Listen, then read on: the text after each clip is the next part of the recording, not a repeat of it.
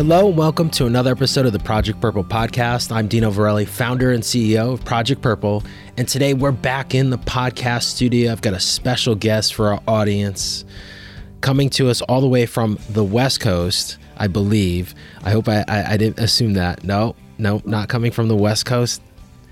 All right. Virginia. Virginia. So coming a little bit further south than Connecticut here uh, is Dr. Harsha Rajasimha, who is the founder and CEO of Jeeva. Uh, thank you for joining us today on the Project Purple podcast, Dr. Harsha. Thanks, Thanks for having me, Dino. Well, it's a pleasure. I, I know, full disclosure, we met via email, so I'm excited to hear the full story. I know a little bit about the story, which is kind of exciting. Um, you know, we, we share all sorts of stories here on the Project Purple podcast when we go into the science realm, you know, in terms of clinical trials, um, things that are happening in the lab, things that are happening in the clinic. Um, and you've got kind of some exciting stuff that you guys are doing there at Jeeva. So uh, we're excited to have you on. So, with that, which is customary with all of our guests. The first part of the podcast is always the guest opportunity to share their background about, you know, who they are, what they've done, and, and basically get our audience up to speed to where they are today. So with that, I'm going to pass the mic off to you. And as I said before we hit record, you can go as far back as you want on your background or stay as high level as you want. And with that, the mic is yours, Dr. Harsha. Thank you so much, Dino. Um, I'm uh, Harsha Rajasimha. I'm the founder of Jeeva Informatics. Um, my background is in genome sequencing data analysis. That's what I'm professionally trained in. For the last 21 years, my career has spanned academic research involving precision medicine, National Institutes of Health, FDA, and in the last 10 years, um, more in the industry side, I turned into a patient advocate globally uh, as I experienced the loss of a couple family members, uh, my child to a rare congenital disease and my younger brother to a chronic condition that he was battling since he was a teenager. Um, that uh, and he could not keep up with the lifestyle demands of diabetes, uh, and he passed away in his 30s. That got me um, inspired to uh, apply everything that I had learned uh, in my career towards accelerating development of diagnostics and treatments for rare and chronic conditions, including enabling access to these life saving therapies, irrespective of where the patients might be located. You know, with the use of digital uh, solutions and platforms, it, it's still a big surprise that most of the patients who participate in clinical research tend to be within 50 miles of where a clinical trial site is located.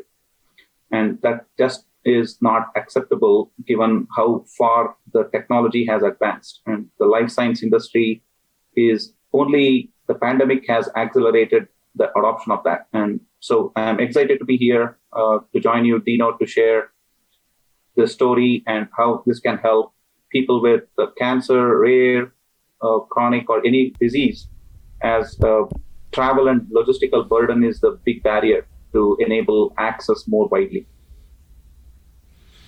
So, was this an idea? And you just said something. I mean, you know, how do we put this? Like life goes on, right? And this is something that we've said about the pandemic, right? Like, it's almost. I, I remember.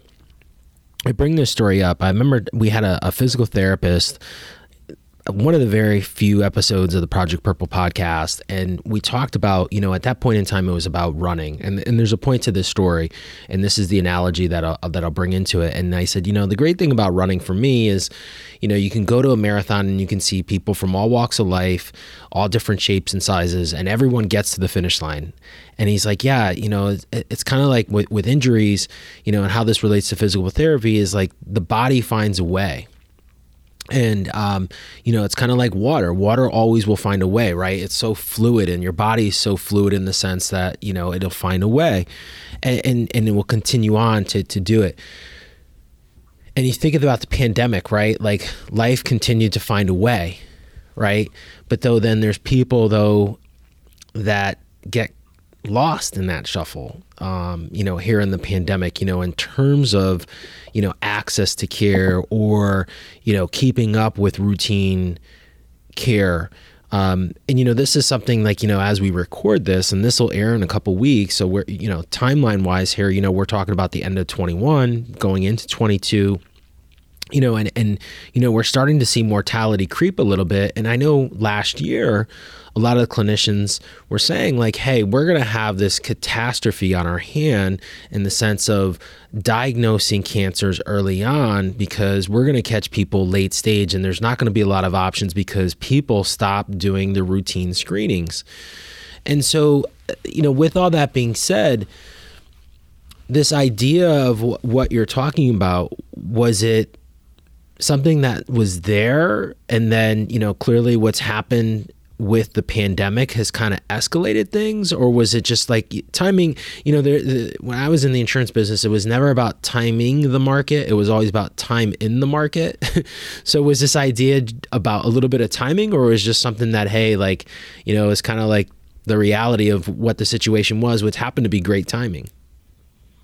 It, it, it's the latter um, you know uh, so this journey began several years ago in 2018, and um, then uh, in 2019 is when we officially registered our company to, and then even raised some capital, and we were well underway to start uh, with this platform development. But before we went ahead and did that, uh, well before the pandemic, um, we got a grant from the National Science Foundation to go out and validate our idea right? Um, it, it, doesn't look like I am the first person to think of this idea, right? So nothing, uh, there's no rocket science here. Uh, but when, why has this not happened yet? Because the technology exists uh, in some form or fashion, ability to monitor remotely, uh, video, telemedicine, all those technologies existed, yet adoption was extremely slow. And the life science industry is known to be a crawl, walk, and run industry for decades. And clinical trials have been running for about 100 years, and the randomized controlled clinical trials is considered the gold standard for about 70 years now.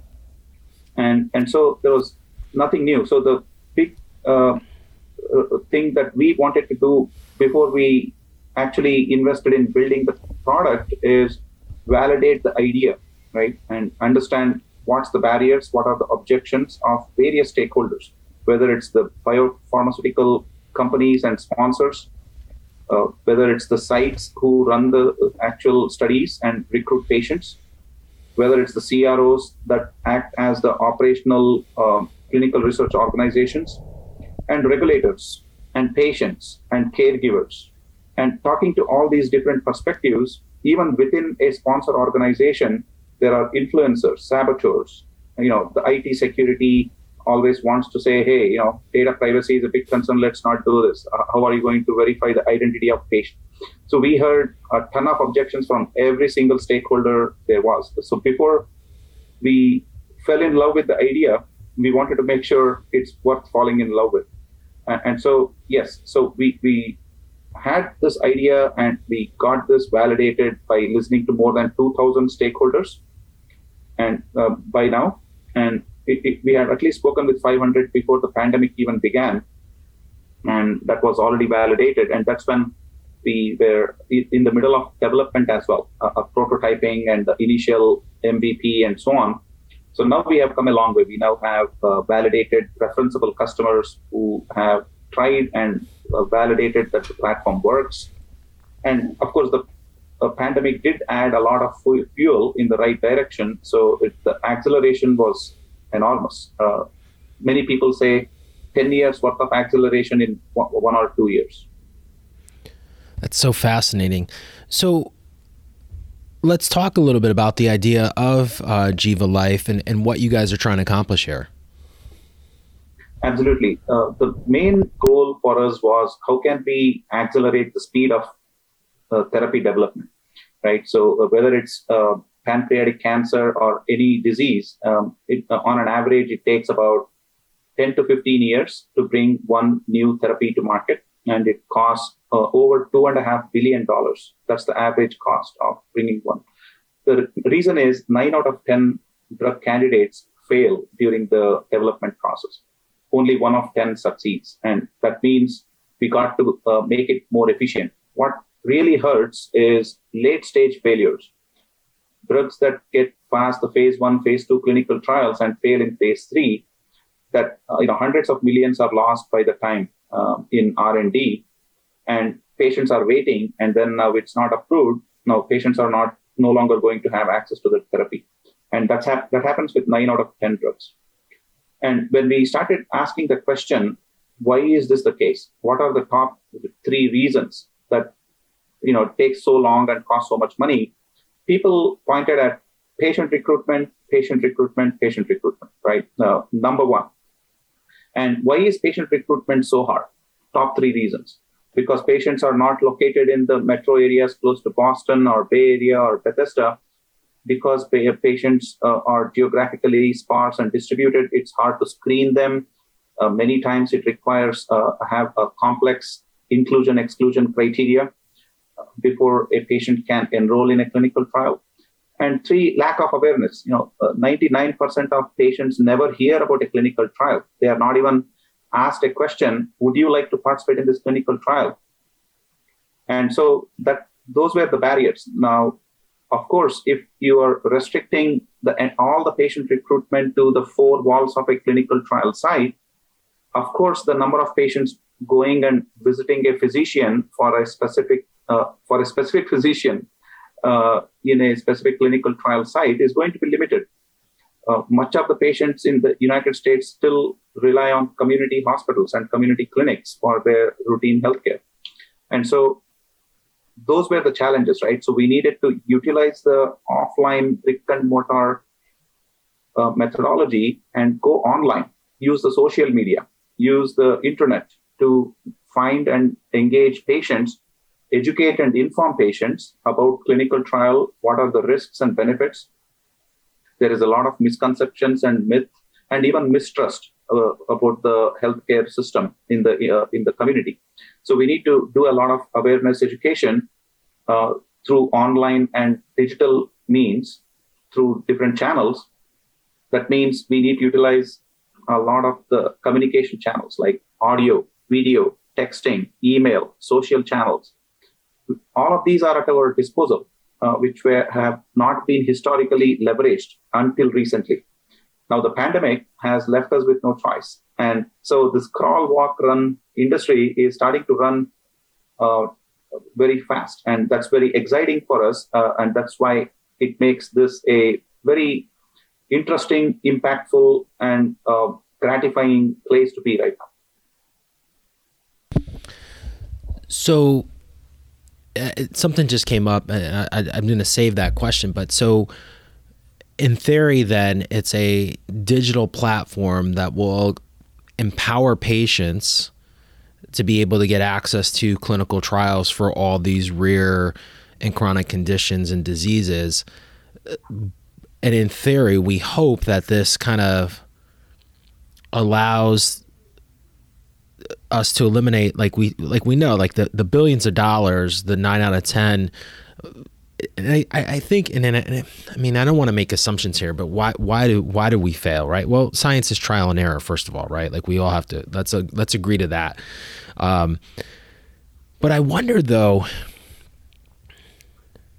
you know, if if you think about the clinical trials, and and you're right, like and you said it three times: patient recruitment, patient recruitment, patient recruitment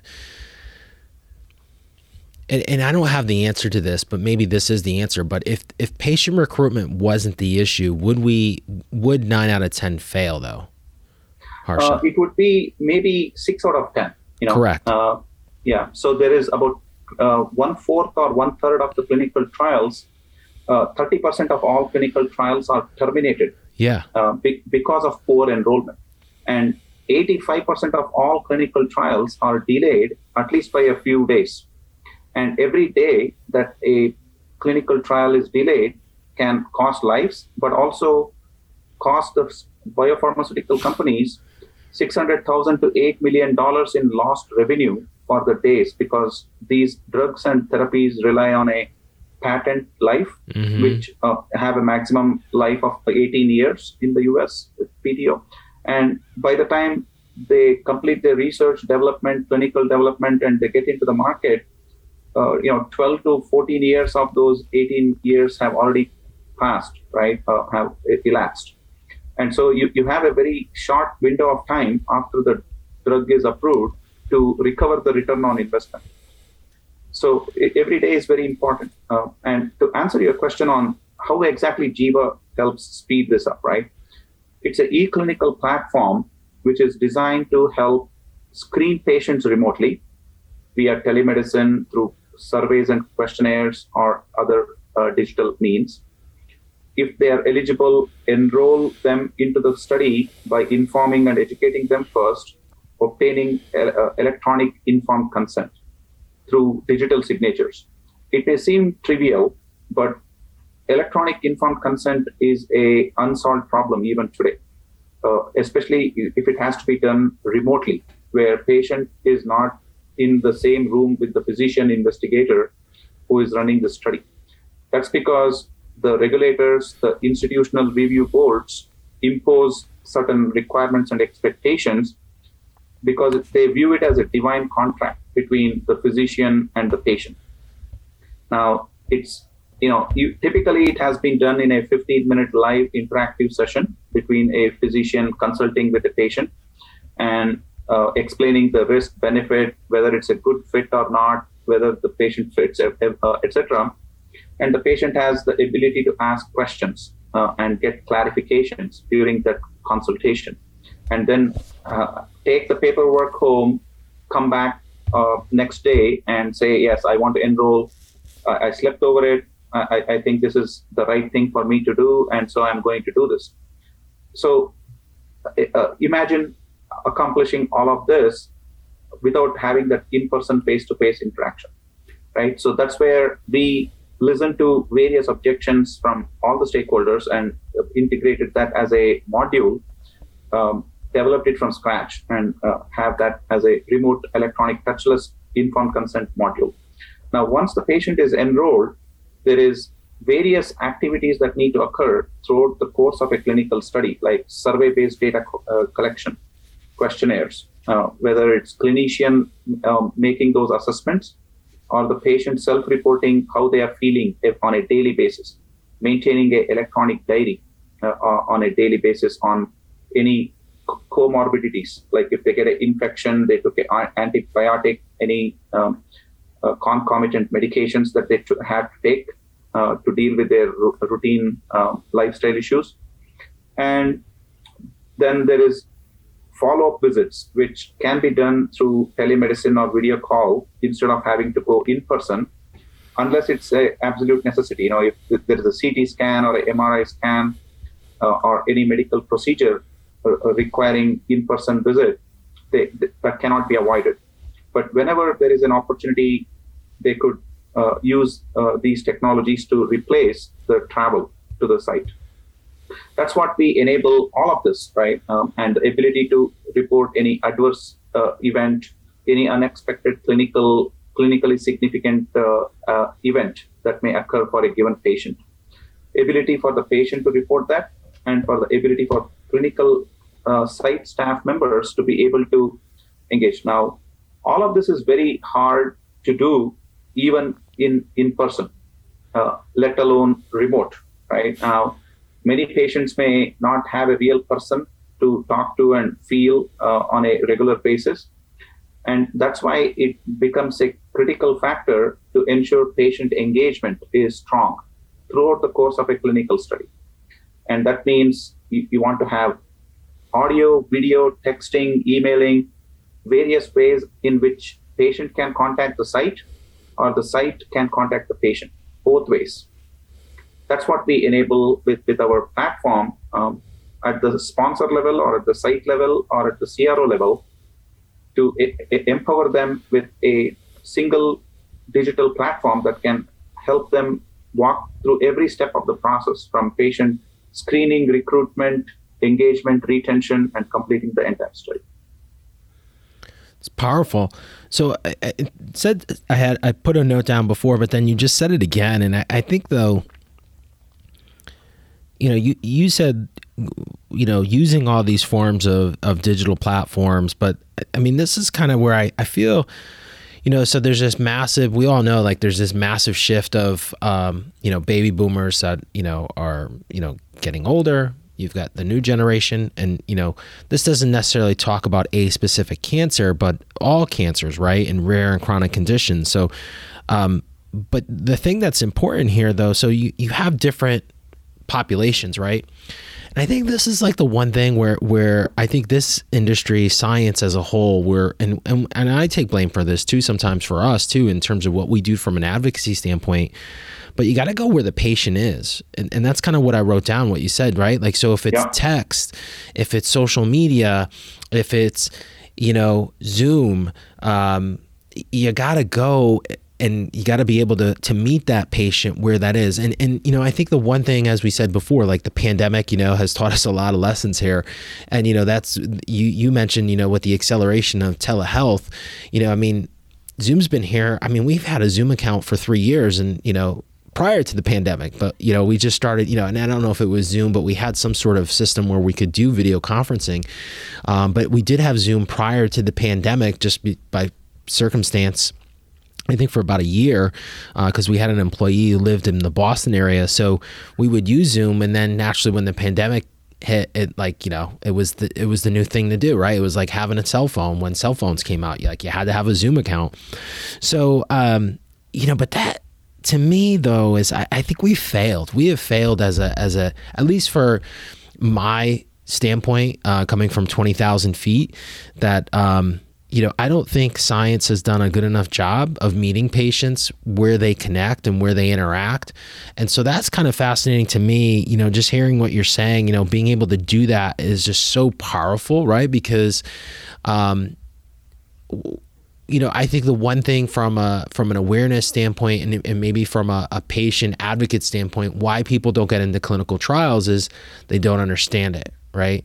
They don't have the knowledge. But now if you meet that person, where they where they consume their information and where they're getting their knowledge and you're able to provide that information and give them the knowledge necessary to make an informed decision like all the hard work's done. Yeah that's one part of it. The other part is yes i'm uh, i now understand i want to enroll but if the site is located 300 miles away i need to hop on a plane every month and I can't travel myself. I need a caregiver to go with me. I'm wheelchair bound. It, it's just not going to be convenient to ask another family member to take time off their paid time, uh, PTO, and go with them, embark on travel every month. You know, but if it is two out of 10 times that you need to travel, but eight out of 10 times you can accomplish the same goals remotely from the comfort of your home, that makes it all the difference, right? So now suddenly, uh, when only three out of 100 patients, eligible patients, were enrolling, now all of a sudden you, you may see seven or 10 patients in uh, saying yes. Yeah. Do you think, I'm going to put you on the spot here, and this is a loaded question, Harsha. Do you think, like, I've always heard this, you know, from, and I'm not going to name names, but, you know, there's certain centers and they say, oh, well, we have, you know, the most amount of clinical trials available in, you know, and I'm going to, you know, East Oshkosh, Wisconsin, you know, in the metro area, you know, and they kind of beat their chest to that. But then just because you have that many clinical trials open, maybe the question should be, well, how many patients do you have fully enrolled, right? So, yeah. do you think there's been an emphasis? So, part of that. So, this is where my question is really is, do you think like for these and it usually happens at an academic center, right? Because usually the community setting hospital is not not not going to have clinical trials potentially open to that that degree. But so at yeah. these academic centers, do you think it's just a matter of them just beating their chest, or I mean, maybe there's financial incentive, but I would imagine if the trial doesn't get fully enrolled, then the incentives aren't there anymore. That's right. So what happens is uh, these academic medical centers are usually uh, located in metro areas, and they do serve a uh, dense population, and they are likely to find the necessary numbers or enrollment goals for most part. Let's say, uh, but that's not uh, to say that they struggle uh, to enroll even even in these academic medical centers, and having every site may have a target of say 10 patients right? Uh, in a 100 patient trial they may need 10 such sites each enrolling at least 10 patients each. And many times they are competing for the same pop, uh, patient population right? They may already be on a uh, pfizer drug for example and a new merck drug may be targeting the same uh, uh, type of cancer or same disease. Now, the same patients cannot be enrolled in two different trials, so they, they need a lot more patients, and so that's where the opportunity and the gaps are, right? Um, to be able to find and enroll, and none of these academic medical centers are advertising when they beat the chest. They need to say, irrespective of where you are located, you can still access clinical trials going on at our facility. You, you don't have to be within 50 miles of where, where we are. You, you could be 5,000 miles and still be eligible for at least certain clinical trials, which they can access remotely. That's what needs to change, right? And and it needs to be more widespread. Uh, uh we have seen a significant lack of diversity, equity, and inclusion mm-hmm. uh, over the years, and if you are targeting uh, specific regions you know, geographically, that automatically is uh, only as diverse as the uh, you know population served by these sites, right? Um, so uh, you, you got to go beyond those uh, confines of the geographic boundaries of the physical location. But if we break down those boundaries and provide access to everyone, then it becomes a non-issue, right? So then, in theory, Absolutely you know, then everyone has access to the trial, and and that that's really the the challenge, right? I, I think the challenge is access and and knowledge, and knowledge, as we know, is power, right? So if we empower the patients to have the information readily available, like you said, yeah. they're going to make a decision within 24, 48 hours. Either they're in or they're out, right? And yeah. if we eliminate the barrier, the other barrier of access to it, regardless of where they live, um, it's huge it's huge. It's yeah. a it's a total game changer. So w- this is all amazing to me because, uh, as I've said in past, like you know, the more that we can empower patients and the more that we can provide access to stuff like this, um, in particular clinical trials, that could be a game changer potentially for so many patients that necessarily won't be able to like physically drive if they don't need to right? Like you said like if, if it's, if it's a difference of hey you have to be there two physically two out of the 10 times versus you know 10 out of the 10 times and you live far enough away. I've always said people will find a way right? And, and there's many groups out there there's organizations that can help facilitate you know that transportation or or that sort of challenge that may be in front of the patient. Um, so it's it's exciting to hear and it's awesome. So where are you guys in your stage in terms of where it stands today? We have uh, validated the platform with uh, several academic medical centers, uh, investigator-initiated studies, and we are uh, signing up uh, as partners with uh, CROs and global IT services organizations that are leveraging our platform in a white label manner to service their sponsors or uh, grant, uh, you know, funded uh, clinical research. We are working closely with a number of small to mid-sized biopharmaceutical and medical device sponsors right now to take the platform to that FDA regulated uh, grade, which the technology is there. We are working through the last few um, gaps uh, in the next couple months. We expect to be working with, you know, biopharmaceutical sponsors as well. Um, and that's where that's the real validation that you know it's high quality, highly secure, it validated, it meets all the regulatory requirements, not just at the academic level, but at the FDA and the industry sponsored level. So th- that's where we are, and we are looking for more collaborators and partners uh, who believe in this mission and are bold enough to adopt this uh, type of technology, which is becoming uh, very rapidly widespread already. I love it. So if I'm going to put you on the spot again here, if you had to kind of, if you had your own crystal ball, where do you see uh, Jeeva in five years? Absolutely. So, you know, we are uh, at the uh, very early stage uh, of this industry adoption, right? So, um, the market is estimated to be a $16 uh, annual revenue potential for just the e-clinical solutions uh, space uh, by 2027. Um, so, roughly about five years from now. And so, there are more than 88,000 clinical trials underway um, this year you know, or a given year. And probably, you know, less than 5,000 trials are run in a decentralized manner, um, right? Uh, which is, you know, leveraging decentralization in a non-trivial level. So the potential is enormous here, right? Um, because more and more trials are adopting and are forced to adopt the decentralized approaches. Some may only be doing remote informed consent. Some may only be doing remote patient data collection. Some may only be doing remote clinical assessments, etc. Or some may only be doing telemedicine. But more and more studies are starting to say, hey, we want to do all of this uh, uh, as to the maximum extent possible that the protocol complexity allows us to leverage this technology.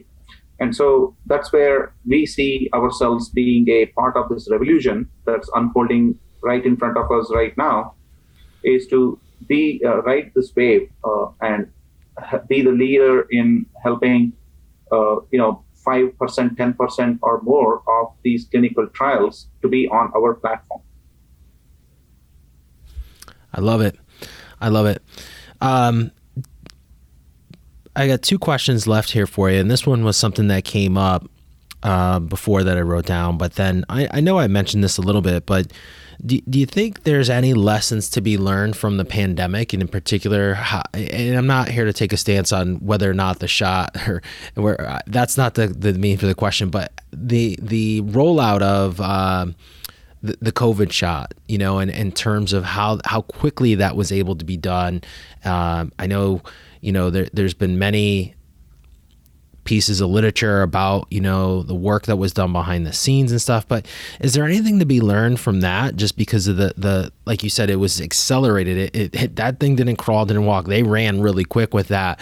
Um, so is there anything from the pandemic that we can learn from like the in, in other therapeutics that were rolled out? Um, you know even you know now with some of these antibodies now that are being used and i know there's I, I I don't know if this is correct or not, but someone told me, uh, you know, there was something like 80 plus drugs in the pipeline that potentially may hit the market here in the next two years with regards to the pandemic and, and how that relates to us. So, what lessons can we learn from the pandemic in terms of, you know, drug rollouts and, and the acceleration of that science?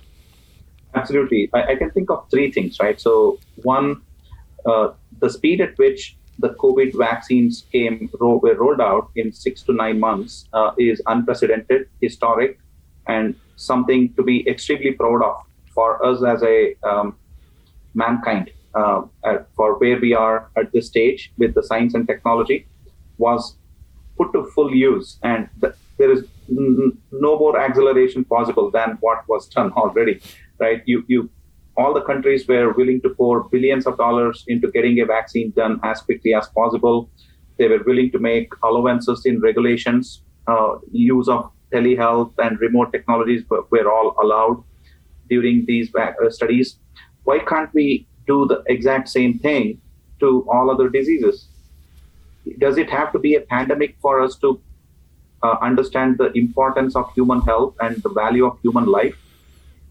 It's just um, the, uh, defeats my intelligence to see yeah. that uh, it, it, takes something as big as a pandemic for us to right. realize all this. Uh, and I think that's one big lesson for us is yes, it can be done much much faster than it has been happening historically. And technology and science has not been is not the limiting factor. It's the regulatory barriers, it's the logistical barriers, it's the lack of bold courageous adoption of technology and implementing them and be willing to experiment, take some calculated, informed risks. That's what is missing, right? That's the big number one lesson. Number two is um, the diversity, equity, and inclusion um, got exposed, right? Like we saw even in these COVID vaccine clinical trials, which is all public now, we see about 80% Caucasian uh, and predominantly male participants, right? And that's been a problem uh, to ensure that these vaccines and drugs that are meant for much broader consumption work on all people, not just on a small subset of the target population. And, and so it, there is a significant interest, willingness to make more equitable access to clinical trials, clinical research, but also beyond that. that that's the lesson number two. And lesson number three is that the uh, it's just slipping my mind now. There's a, uh, uh, maybe my age is catching up. well, there's many lessons. I mean, I, I think you know, it, it's so fascinating to me and you know this is like hard for me logically because you know being in this space 11 years and seeing how quickly we accelerated that. So i, I guess to my point and, and maybe this will sum it up harsha is like if it can be done there we can do that here right? Yeah. Um so and, and you know was it done perfectly? Probably not um, and I know you know time will tell um, in terms of you know what worked, what didn't really work really well, and what what we could probably improve upon. But so those are the things that kind of get me excited for this space, you know, and how we take these things and, and relate them to cancer, and particularly you know rare cancers like pancreatic cancer, which is considered a rare cancer just because of the numbers, but yeah. You know, so that's where I get excited about this. And I mean, to your point, you know, you said something earlier that I, I have written down here, you know, like with this type of advancement, you know, we can go from nine out of 10 to, you know, six out of 10. And that's a huge difference, right? And, yeah. and you said it a couple times, you know, and, and, you know, allowing everyone to get the same type of quality of care or maybe not the same type of quality because that's going to vary from institution to institution but if everyone can get access to clinical trials, regardless of where they live, regardless of their, you know, naturally, I'm not talking about trial eligibility, but, you know, in terms of their economic level or, you know, yeah. where they may live um, with regards to being next to a major medical center or not you know is is huge and that and that's I think the biggest problem that we face as a population here in the United States is just yeah. the right access to good care uh, And and the more that we empower patients and give them the ability to do that, uh, I think we're one step closer to you know that reality of ensuring that everyone gets the same type of care at a yeah. very high level, regardless of the, you know their race, their sex, uh, their economic level, um, and that's really really powerful. And I think that's when we'll start to see you know game changing numbers in terms of yeah. you know disease progression and then also in terms of survivability. Yeah, and that reminds me the third uh, uh, item that I was thinking of earlier, uh, Dino, which is continuity and integrity of clinical trials during a pandemic. Right, the uh, pandemic has brought much uncertainty. We thought we were trying to get ahead of it with the vaccines, and now we have Omicron variant scare, and you know it's going to be another variant in a few months, right? You never know. So th- there are still a lot of uncertainties associated with this pandemic, and other things that we don't control, like you know the tornadoes that flattened the Kentucky uh, side just uh, unfortunately last week uh, mm-hmm. has been so uh, you know, disheartening for everyone. But you know, if there were any clinical trials going on, that's the last thing that would be on anybody's mind. But they do suffer as a result Correct. of such nat- natural disasters and what have you. So unexpected things do happen. So one of the the third thing that I was going to say, the pandemic taught us, is to be prepared for the uncertainties uh, and never take it for granted. Which means you you should have the option to provide flexibility for patients to participate from where they are. Maybe some of them got displaced, but they can still participate from where they are uh, through a telephone call or, or, or, a remote engagement, but they may just not be able to travel quite yet, right? Uh, and so that having the flexibility in operations, in person versus remote, and various other types of flexibility that's necessary to ensure that the clinical trial can continue without losing integrity and quality, whether due to pandemic or other natural disasters. I, I think it's uh, that's the third lesson I would say that every sponsor should be uh, prepared for, and a platform such as Jeeva, which enables that level of flexibility, would be critical for them to feel like they are prepared. And as we said before, life goes on, right? Like this yep. is going to continue. It's going to be the next one. Like you said, it could be another mutation. Um, who knows? Or it, it, could be, you know, I know there's some people out there that said, you know, this is just a test to the next one, but um, we've got to be prepared to your point. Um, and this yep. allows that to happen. Harsha, great stuff here. Uh, I want to thank you for coming on the podcast and sharing all the great things you are doing with Jeeva if someone heard something today and they want to learn more, they want to connect with you, where's the best place to do that? I know before we mentioned, you know, going to where people are. So uh, I'd love to hear where people, our audience, can connect with you and learn more about Jeeva. Uh, I'm relatively easy to find on the social media. You know, uh, I'm a big proponent of social uh, channels. And so LinkedIn, Facebook, Twitter, um, you can find me uh, at Harsha Rajasimha uh, as well as my company. To learn more about Jeeva, you can go to jeevatrials.com, J E E V A T R I A L S, jeevatrials.com. Awesome. Harsha, thank you for all you do for the medical community. And thank you for coming on the Project Purple podcast and being a guest. It was my honor being here. Thanks for having me, Dino. Thank you. Thank you for listening to another episode of the Project Purple podcast. If you like what you hear today, feel free to share this episode of the Project Purple podcast, download the Project Purple podcast wherever you listen to podcasts. And till next time, please be safe. That's a wrap of another episode of the Project Purple podcast.